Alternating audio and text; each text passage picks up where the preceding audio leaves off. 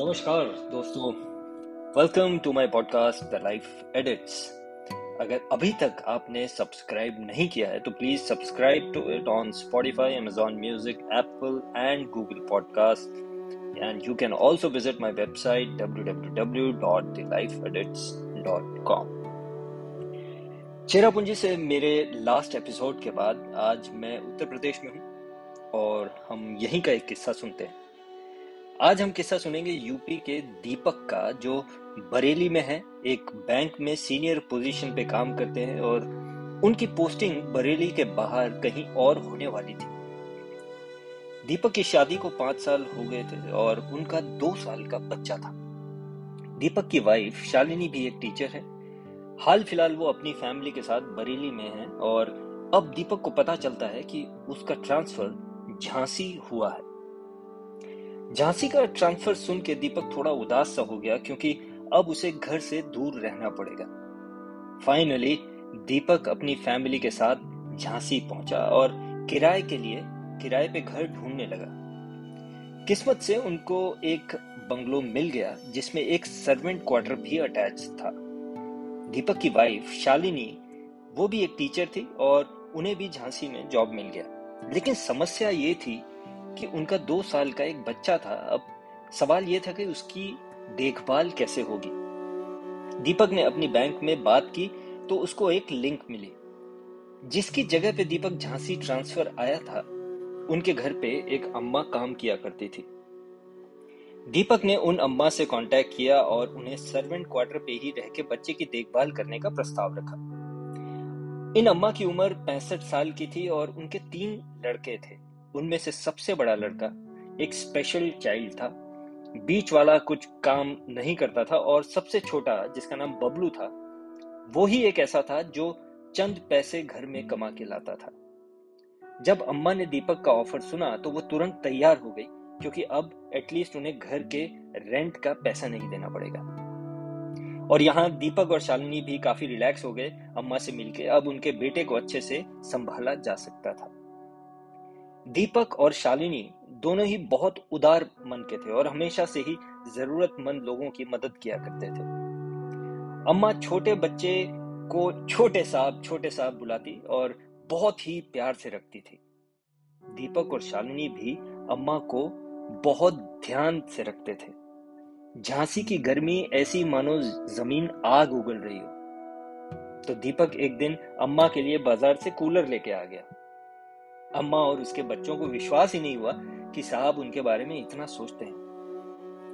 दीपक अम्मा के दोनों बच्चों को बहुत समझाता था कि कब तक माँ के कमाए पैसे पे वो जिएँगे और उन्हें मेहनत करनी चाहिए।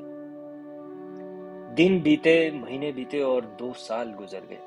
इसी तरह दीपक और शालिनी अम्मा से इतना जुड़ गए, मानो वो एक ही परिवार के सदस्य हों। यहाँ अम्मा भी छोटे साहब के बिना रह नहीं पाती थी। लेकिन आखिर, अब वो दिन आया जब दीपक को पता चला कि उसका फिर से बरेली ट्रांसफ़र हो रहा है। जब दीपक और शालिनी ने ये बात अम्मा को बताई तो अम्मा रोने लगी और कहने लगी कि अब छोटे साहब का ध्यान कौन रखेगा। दीपक ने जाते जाते अम्मा के अकाउंट में दस हज़ार रुपए ट्रांसफ़र किए और उनके बच्चों से कहा कि ये पैसे मुसीबत के ही वक्त इस्तेमाल करना। दीपक, शालिनी और छोटे साहब बरेली वापस आ गए अपने घर। अम्मा अक्सर उन्हें फ़ोन करती रहती और हाल चाल पूछती रहती थी और दीपक भी उनसे कहता कि कभी भी कोई भी ज़रूरत हो तो बेझिझक उन्हें बताए। ये बात सन 2019 की है। 2020 में लॉकडाउन हुआ और एक दिन सुबह सुबह अम्मा का फ़ोन आया। शालिनी ने फ़ोन उठाया तो अम्मा रोने लगी और कहा कि उनका सबसे बड़ा बेटा जो एक स्पेशल चाइल्ड था, वो चल बसा। अम्मा बहुत रो रही थी। जब दीपक को यह पता चला तो उसने भी अम्मा से बात की और बिना कहे उनके अकाउंट में कुछ पैसे ट्रांसफ़र कर दिए, ताकि उनका घर चलता रहे।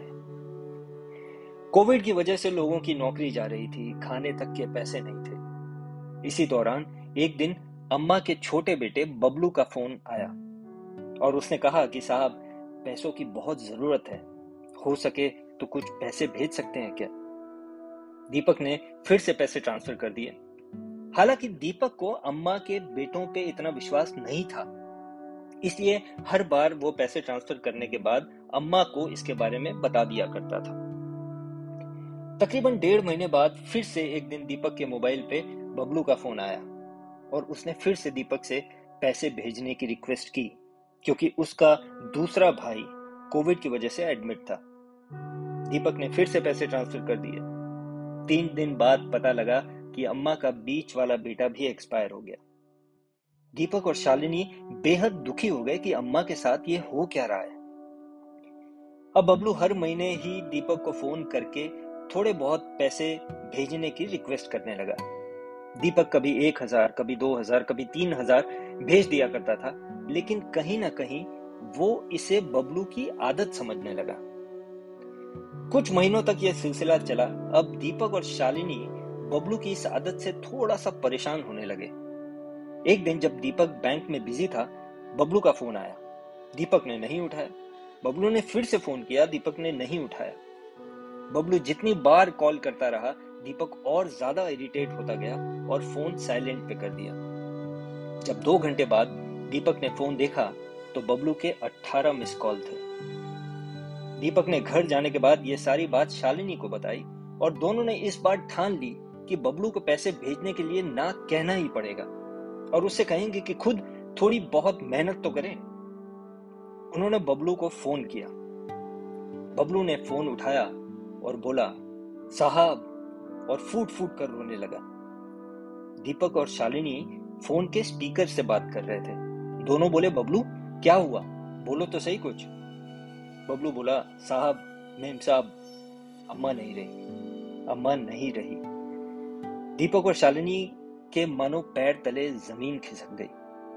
बबलू रोते रोते बताने लगा, साहब, अम्मा पाँच दिन से हॉस्पिटल में थी। आज सुबह डॉक्टर ने कह दिया कि अम्मा को बचाना मुश्किल है। अम्मा, अपनी आखिरी समय में बस आपको, मेम साहब को और छोटे साहब को ही याद कर रही थी। वो मुझसे बार बार धीमी आवाज़ में कहती जा रही थी कि एक बार मुझे छोटे साहब की आवाज़ सुना दो। साहब, मैं इसलिए आपको बार बार कॉल कर रहा था। वो बस एक बार आप सबसे बात करना चाहती थी, वो एक बार छोटे साहब को देखना और उनकी आवाज़ सुनना चाहती थी। ये कहते कहते बबलू चुप हो गया। एक सन्नाटा सा छा गया। दीपक और शालिनी की आँखें भर आई और उन्हें अपनी गलती और अपने बर्ताव पे शर्मिंदगी महसूस होने लगी।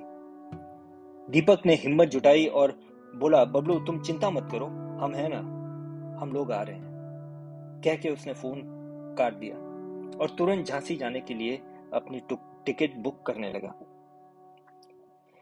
दोस्तों, इस किस्से से हम ये डिसाइड नहीं करेंगे कि कौन सही था और कौन गलत।